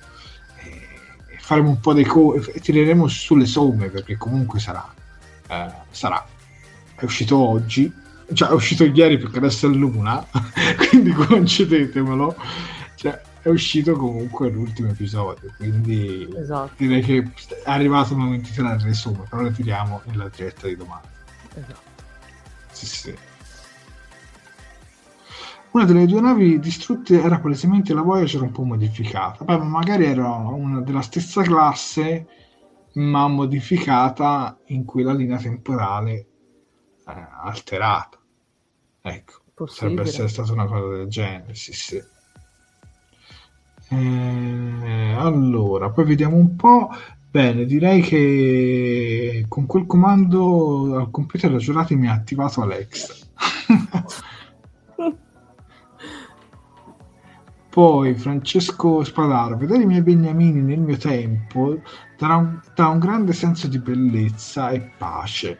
A rivivere le sensazioni di Star Trek 4, il primo film di Star Trek che vidi, cassetta noleggiata in videoteca. Io il primo film di Star Trek che vidi fu The Motion Picture, ma lo vidi senza aver visto la serie classica. Ma ve la racconto questa storia, tanto è carina, no? poi, poi, torniamo veramente a Picard. Eh, tantissimi anni fa, io ai tempi avevo visto un po' di Enterprise, ma non ero veramente fan di Star Trek, perché per chi non mi conosce, io ho iniziato con Star Trek Enterprise, ho acceso la TV per caso, ho schiacciato sulla 7 e ho trovato Star Trek Enterprise. Mi appassionai, però mh, la seguivo un po' sparsa, diciamo, non la seguivo tutte le sere perché comunque ero molto piccolo, avevo tipo 10 anni e quindi non avevo il, il diciamo eh, il potere decisionale su che cosa guardare in tv almeno a suo tempo e quindi, e quindi l'ho visto un po' per caso poi anni dopo crescendo eh, ricordo che acquistai questo film eh, di Star Trek eh, The Motion Picture che tra l'altro in questo momento è a casa di Sofia e ricordo, lo, lo vidi per la prima volta e, e, e mi piacque moltissimo la, tutto il discorso dell'esplorazione. Poi recuperai la serie classica e poi tutti gli altri film li ho visti dopo. Cioè, poi, poi, dopo quando recuperai tutta la serie classica me lo riguardai, sicuramente no, l'ho capito di più. Però devo dire che a livello esplorativo quel film cioè, è veramente fantascienza pura, no? Decisamente. Anche, anche da persona non ha mai visto Star Trek. Comunque, torniamo a, a Star Trek uh, Picard. Dopo questa sequenza, che cosa ci aspetta? Dopo questa abbiamo il finale, il gran finale oh. de- dell'episodio, un finale che chiaramente lascia tutti quanti col fiato sospeso. Torniamo infatti nella clinica dove Rios aiuta quindi la dottoressa dopo aver dimesso tutti i pazienti spacciandosi per medico. La polizia però non crede assolutamente alle sue parole, diciamo, scoprendo rapidamente che lui non è un dottore. I due vengono quindi arrestati per intralcio alla giustizia, ma il comunicatore rimane nella clinica, mentre Picard tenta di contattare Rios e quindi diciamo che l'episodio si conclude con appunto questa uh, ripresa ravvicinata sul comunicatore dove sentiamo la voce di Picard che, scusate, chiama, chiama Rios, poi buio, Rios, fine e ci vediamo la prossima settimana. Che dire, sicuramente come ho detto prima, un finale che lascia col fiato sospeso, perché insomma, se bene o male comunque gli altri stanno riuscendo un po' no, a, a, riprendere le fila, insomma, a sistemare quello che, che stavano combinando e tutto, il povero Rios si vede allegramente portato via dalla polizia che chissà dove, dove lo metterà, nel senso probabilmente lo, lo porterà appunto in qualche, qualche prigione o da qualche parte dove il poveretto non riuscirà sicuramente a contattare i nostri, i nostri eroi. Quindi... E poi c'è il crossover con Orange is the New Black. Esatto, ovviamente, infatti comincia tutto così. Quello è un carcere femminile, quindi... Vabbè, spin-off sulla dottoressa la vediamo nel carcere di Orange is the New Black, tanto siamo in vena di spin-off. Comunque, sì, devo dire che, appunto, come dice Daria Quercia, prima ospedale, poi polizia. Rios ha fatto jackpot e in effetti, in effetti non me la sento di darti torto, cara Daria. E mh, ti dico la verità, a me sinceramente è, è piaciuto perché Cioè, d'altronde, nel senso, è un po' quello che tutti ci aspettavamo che sarebbe successo, perché effettivamente Rios con quel camice e quella mano tutta rotta non è che sarebbe potuto andare molto lontano, cioè nel senso Rios che pensi di ringannare, però mi è piaciuto lo spirito di iniziativa, ti dirò la verità. Ecco, anche qui secondo me un po' no, la componente drammatica di questo momento viene anche un pochino spezzata da questi momenti quasi tragicomici, ecco, no? mettiamola così. Mi sono domandata del perché Rios non, non, allungasse la mano per prendere il comunicatore, salvo poi ricordarmi alla fine che l'avevano ammanettato, quindi questa cosa non sarebbe stata possibile.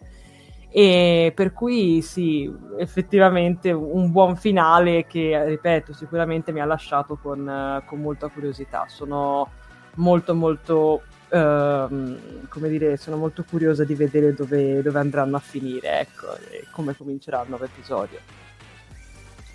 Ma sicuramente è stato un cliffhanger eh, di effetto. Cioè. Sì. Come lo scorso. Come lo scor- forse lo scorso meglio. Come cliffhanger sì.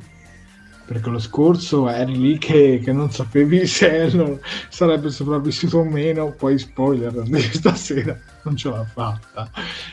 Povero. e, quindi, e, quindi, vediamo se Rios eh, eh, verrà incarcerato oppure no. Magari verrà rilasciato su cauzione, che lo sa, dai, possono trovare.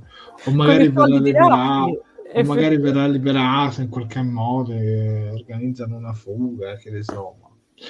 Ci sono infinite vie, però, o magari insomma riesce anche a liberarsi prima di finire No, interessante, interessante. E rivedremo sicuramente il personaggio della dottoressa. A quel punto mi chiedo se effettivamente fra loro ci possa essere un legame parentale, qualcosa del genere. Anche perché tutte quelle farfalle in, quella, in quelle stanze. non, car- non credo che ce l'abbiano messe per caso. No, non credo neanche io. Ora che vi ci fai ragionare così, no, non credo. Quindi io penso che um, ci deve, ci deve essere qualcosa sotto fra loro. Penso, poi magari non la vediamo più e finisce lì. Però averceli messi questi elementi vuol dire che magari c'è qualcosa. Poi chiaro, se vai a vedere Star Trek Lower Decks è piena di easter egg e di roba del genere che poi non contano nulla, sono soltanto sì, per esatto.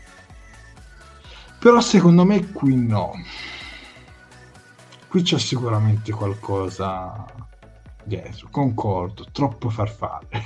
Ci dice eh, Riccardo Frasca. Comunque, con questa scena si conclude questo terzo episodio mm-hmm. e ci avviciniamo al quarto. Ricordiamo eh. che la serie va a 10 episodi, quindi abbiamo in qualche modo già visto circa un terzo della stagione.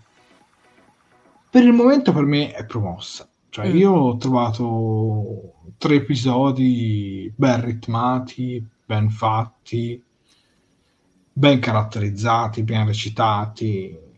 Qualche critica c'è, come noi lo sapete, noi giudichiamo episodio per episodio, poi tiriamo sulle somme però secondo me sta funzionando e se mi devo basare per adesso sui primi tre della seconda stagione contro i primi tre della prima secondo me in questo momento la seconda stagione sta vincendo non so voi da casa non so tu Sofia ma secondo me hanno aggiustato bene il tiro eh? se ci fate caso già il personaggio di Hunz e in questo caso anche quello di Elnor sono stati un po' tagliati fuori, forse perché non funzionavano proprio tantissimo, ecco, mettiamola così. Magari con questo gruppo più ristretto si riesce a lavorare anche meglio, non lo so. Io per il momento sono, sono soddisfatto. Ma guarda, mi, mi, trovi, mi trovi concorde con te, non, me, non, mi sento di aggiungere altro, sono completamente d'accordo con quello che stai dicendo. Sicuramente sono stati tre ottimi episodi e come ho detto finora sono molto curiosa di vedere che cosa ci riserverà poi effettivamente il, il futuro. Mm, purtroppo, come abbiamo, cioè, come abbiamo visto nella prima stagione, per me il problema era stato che a una certa avevano perso un pochino il filo, c'era stato un grosso rallentamento e poi purtroppo era tutto un po' degenerato sul finale, sapete come la penso sul finale della prima stagione. Però diciamo che qui sono piuttosto ottimista, dai, voglio, voglio vedere, voglio, sono curioso, sono molto curioso. Anche Tara Quercia ci dice promossa con lode finora e dalla via così. Hm. No, devo dire che sì.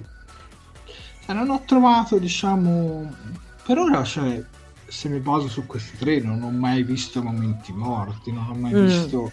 Poi sì, c'è qualche scena che magari ci fa discutere, ci ripete un po', ma questo fa parte insomma de, del, del, confrontarsi, del commentare gli episodi, quindi è bello che ci sia, mettiamola così. Però ti dico, secondo me hanno trovato la giusta quadra. Almeno per ora non me la voglio gufare perché poi magari il prossimo è pessimo, no, però devo dire che secondo me hanno trovato la giusta quadra. Poi parliamo un po' anche di questo di questo personaggio, come che l'hanno definito? L'osservatore? sì, chiamato? l'osservatore, esatto. Secondo, cioè, secondo me, ormai l'abbiamo capito tutti, no? Che il personaggio, quel, quel, quello interpretato da, da Brad Spiner, che dovrebbe essere sempre un Zung, sicuramente sarà lui, penso. Insomma. Ma sì, credo anch'io. È strana sta cosa che loro non, non lo sanno minimamente c'era una statua dedicata, magari vai nel, 20, vai nel 2024, informati, cerca il nome, fatti una ricerca su internet, insomma, in qualche modo vai alla polizia, controlla i fascicoli, cioè, che, che ti devo dire? Eh, possono approfittare che Rios è già dalla polizia, almeno già che eh, ci sono lo scagione. Sì, ma loro non sanno assolutamente il nome, hanno delle coordinate. Ma... Esatto per ora non... però bene, almeno un mistero si infittisce. Chissà a questo punto se vedremo Spiner nel prossimo episodio. Chissà. No, io ci spero, ci spero perché mm. è uno dei miei attori preferiti di Star Trek e in qualsiasi forma appare va sempre bene. Mettiamola così. Antonio De Stefano finora è stata è strapromossa per me. Poi Stefano Ancis, la prima sembrava per eh, buona parte una sorta di operazione nostalgia con molti episodi di transizione e un brutto finale. Questa stagione invece è partita subito. Mm. Poi vediamo un po', finora promossa per me. Eh, io spero che non sembri un osservatore di Fringe, ci dice eh, Riccardo Frasca. Eh, poi, ma mi, mi, sa, ma si sa, devono trovare un pretesto di sceneggiatura per mandare avanti questa dottoressa anche nei prossimi episodi. Uh, Brent Spiner sarà l'antagonista al quale Q consegnerà il, mod- il modo per cambiare il futuro. Ma se il personaggio di Brent Spiner fosse l'antagonista e l'osservatore e qualcun altro dalla loro parte? Vabbè, può essere, eh, può essere possibile. Sì, sì, che tra l'altro Spiner ha fatto anche il ruolo dell'antagonista nella sua carriera. Tra l'altro Star Trek lui diceva anche di preferire eh, lore a data, quindi poi, ah, è vero, quella statua allora sì, sarà sicuramente lui, ci dice Antonio De Stefano. Allora, abbiamo Picard, Q e Osservatore. Quanto scommettiamo che l'Osservatore è un... Avo, penso un... Di Picard. Magari la madre, che ne sai. Avevamo fatto un sacco di teorie sulla madre di Picard. Se vi ricordate. Ma non, cioè, come fa a vivere la madre di Picard? No, non credo proprio. C'è 400 anni di distanza. No, ma, ma, no, ma era una battuta la mia, ragazzi.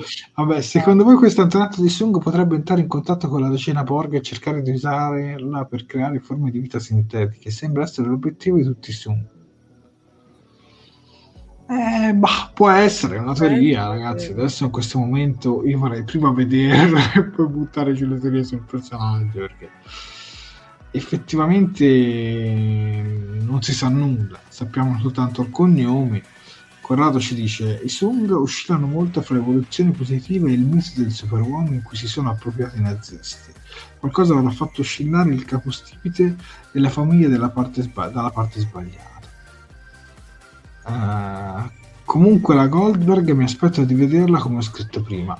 Ma la Goldberg, se ci pensate, la vediamo anche tipo nell'Ottocento in Star Trek uh, The Next Generation cioè lei ha degli anni eh, sì. cioè, lei vive cioè, lei non ha un'età come noi umani ma, ma come vulcaniani molto di più io mi ricordo quell'episodio con la testa di data che, che poi fanno tutto quel viaggio dietro nel tempo quindi secondo me Gainan poi Gainan ha quella cosa che lei riesce a riconoscere anche diverse linee temporali no? tutta quella cosa lì quindi secondo me mm. una visita a Gainan uh, sarebbe utile. Ecco.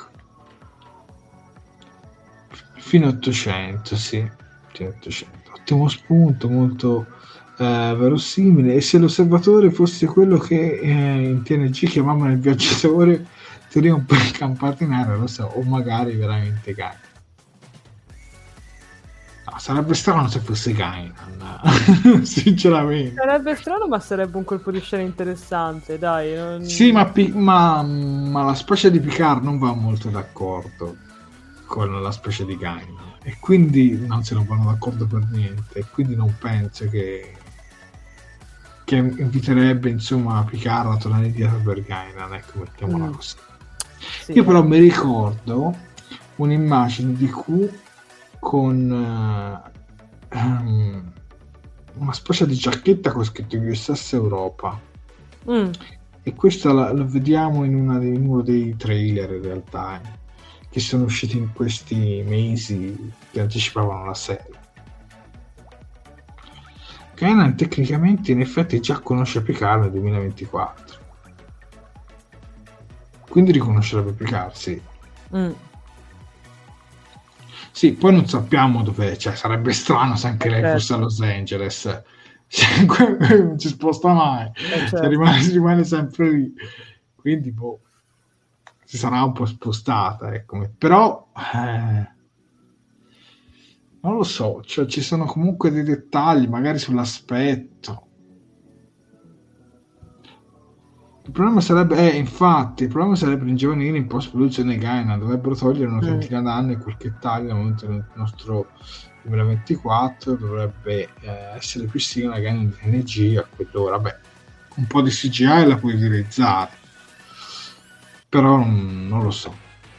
Bisognerebbe che l'attrice venisse ringiovanita perché dovrebbe, sì, anche, anche Francesco Spadaro dice la stessa cosa, ma secondo me comunque Gaina la rivedremo. Mm. Certo. Ora io non so per quanto tempo loro resteranno nel 2024, sicuramente il prossimo sì, il prossimo episodio sicuramente, poi non so se ce ne sarà anche uno successivo, ma penso di sì perché comunque questa cosa la devono risolvere lì. Ecco, però magari spero che non fanno un po' alla moda di Discovery che decidono di starci fino all'episodio 8 o 9 e poi tornare soltanto per il decimo. E e vedere insomma il futuro che si è sistemato, eh, cioè la linea temporale che si è sistemata. Insomma, spero che, che gli sceneggiatori sapranno insomma stupirci e per il momento ci stanno riuscendo. Siamo a due ore e un minuto di live. Io direi di darci i saluti finali. Eh? Che dici, sì, e direi che dobbiamo anche ricordare se il computer collabora per quanto riguarda domani Esatto, esatto, perché domani, questa sera c'è stato l'appuntamento dedicato a Star Trek Picard, mentre domani ci sarà l'appuntamento dedicato a Star Trek Discovery con il finale della quarta stagione. E quindi andate tutti a letto perché poi domani vi vogliamo belli pronti per, eh, che so, divertirsi, arrabbiarci. io non voglio far travolare nulla. Quindi non vi dico in questo momento se mi è piaciuto o meno il finale di Discovery lo scoprirete domani. Comunque domani sempre allo stesso orario sui canali Talking Track il nostro canale YouTube e la nostra pagina Facebook. Stavolta li faccio io gli appunti social Sì. E eh, vi ricordo che Talking Track è disponibile sul nostro canale YouTube, sulla nostra pagina Facebook, sulla nostra pagina Instagram talking-track, poi abbiamo un sito web talkingtrack.it dove potete essere sempre aggiornati, una vetrina di, rifer- di riferimento per attingere a qualsiasi informazione su Star Trek.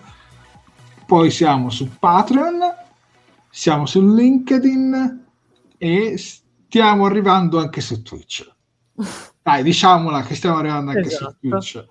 Quindi vi lascerei il link di Twitch di Talking Track fra i commenti, così magari eh, ci seguirete anche lì. Ecco.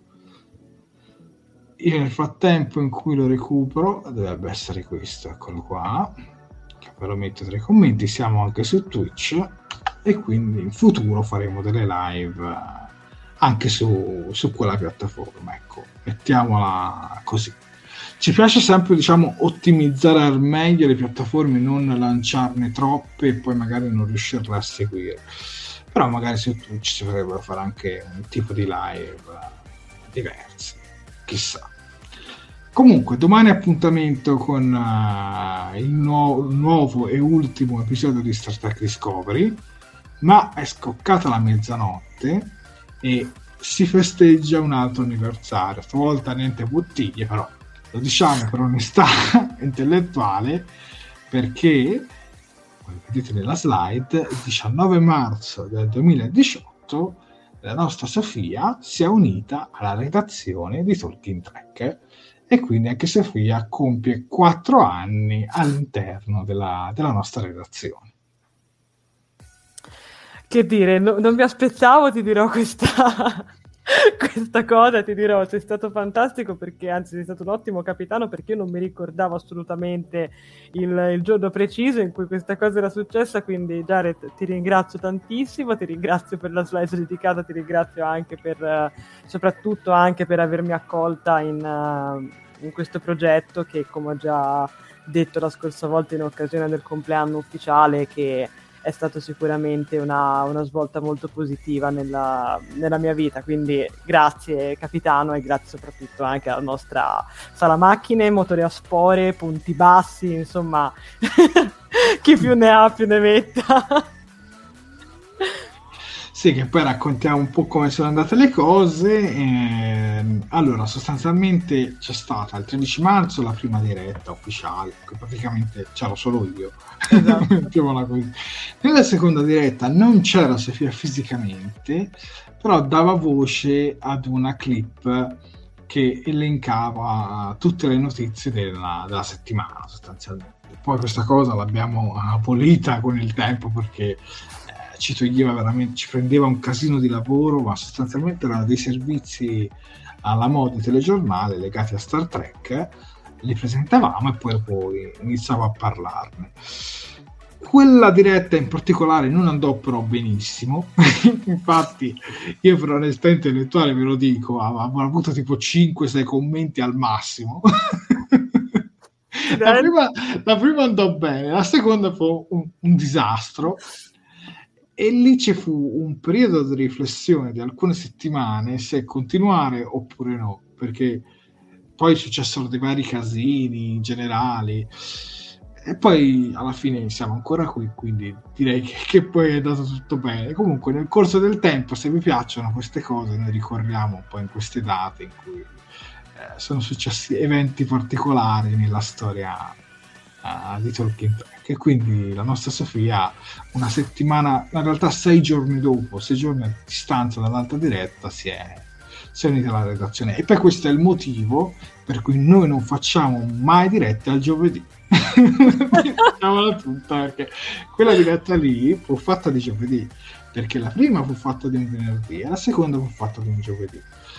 E non andò bene quindi da quel momento il giovedì è stato abolito non esistono i giovedì siamo i negazionisti dei giovedì. Basta. Vabbè. Quindi, no, vabbè, non esageriamo. Però diciamo che poi dopo ci siamo stazionati alla, al venerdì e da quattro anni oramai siamo sempre di venerdì. Poi ovviamente ogni tanto per qualche evento, eh, per qualche diciamo notizia che va data in diretta, eccetera, eccetera, ogni tanto facciamo anche delle live in, in altri giorni settimanali. In questo caso domani con, uh, con Star Trek Discovery, ma poi dalla prossima settimana ci sarà soltanto l'appuntamento del almeno con, con le recensioni sì. Esatto esattamente. Sì sì. Quindi tanti già ti fanno degli auguri. Auguri Sofia. Grazie anche da, da Santino Romano e poi arrivano anche auguri da eh, da William Paghini arrivano auguri da Antonio De Stefano e vai festeggiamo la nostra prima ufficiale preferita. Eh, poi da Riccardo Frasca auguri Sofia vedo che questi quattro anni li hai vissuti con entusiasmo e sembra proprio che all'entusiasmo non ci sia fine. Beh brava Sofia da parte di Stefano Tanci. No ma è stato bello il percorso di Sofia perché Sofia si è unita un po' in punta di piedi. Perché inizialmente eh, sono partito da solo, poi ho cercato di far entrare nel, nello staff persone che conoscessero bene, bene, bene Star Trek. Infatti eh, ci sono uniti ehm, Mr. TG Trek, eh, c'è Gianluca, Gianluca Picardo, detto anche Miles, mm. poi, sono, poi poco, pochissimo dopo, tipo una settimana dopo, si è unito anche Max. Insomma, diciamo che all'inizio c'era molto diciamo, questa cosa di, di creare no, un, un, salottino che però era bello perché c'erano dieci anni di differenza l'uno dall'altro, quindi c'era un salottino tutti questi tracker e tre generazioni diverse, però mancava, no? Mancava l'elemento Sofia. e quindi no perché, poi anche, no, perché poi anche è bello avere un punto di vista diverso, no? un punto di vista femminile, un punto di vista non per forza legato alla, al discorso di conoscere a memoria tutti gli episodi, ma anche di dare un punto di vista sulla fotografia, un punto di vista da persona che ha studiato più il cinema e la televisione che Star Trek, cioè, quindi comunque poi Sofia è anche super fan di Star Trek, quindi esatto. no, devo dire che e quindi sì, prima inizialmente Sofia diciamo, è entrata un po' in punta di piedi dando la voce a questi piccoli spot eh, sulle notizie, poi dopo si è inserita a tutti gli effetti, ricordo, con le recensioni della seconda stagione di Star Trek Discovery, se non ricordo male. Sì, erano, erano loro, erano proprio anche loro. Perché, anche perché noi abbiamo praticamente iniziato eh, poco dopo la fine della prima stagione di Discovery e quindi la recensione della prima stagione di Discovery non l'abbiamo fatta la prima perché poi è stata anche la nostra preferita tra quelle di Discovery. Esatto, esatto. però dopo sì, dopo poi si è insediata e, e nessuno gli ha tolto più il posto ecco. Onorato di averlo mantenuto dai. Sì, sì. Va bene ragazzi, dai, sono due ore e dieci. Sofia, se vuoi fare un ultimo salutone al pubblico e poi lanciamo la sigla finale. Ragazzi, io concludo ringraziandovi ancora tantissimo per tutto l'affetto che ogni volta date sia a me che al nostro capitano, soprattutto per tutto l'entusiasmo che dimostrate ogni volta in diretta come ho detto anche in altre occasioni, sono veramente molto contenta di far parte di questo, di questo equipaggio e soprattutto di avervi appunto, come abbiamo detto prima, di, come motori a spore piuttosto che punti bassi e chi più ne ha più ne metta. Quindi penso di aver detto tutto, no, questa volta non ho fatto io gli appunti social, quindi lascio la parola al capitano. Eh no, dovevi dire adesso buonanotte a tutti e appuntamento alla prossima diretta. Quindi domani alle ore 23 e 20. Buonanotte a tutti. Buonanotte.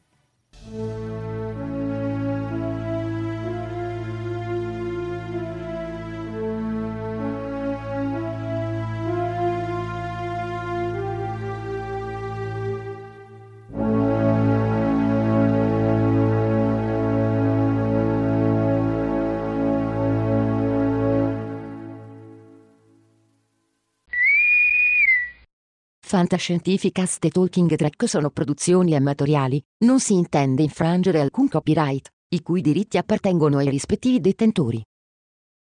Fantascientificast e Talking Track non sono in nessun modo affiliati o sponsorizzati da CBS Corporation o da chi detiene l'uso del marchio Star Trek in Italia. Il podcast ha carattere esclusivamente ricreativo e divulgativo, non ha alcun scopo di lucro e viene diffuso gratuitamente.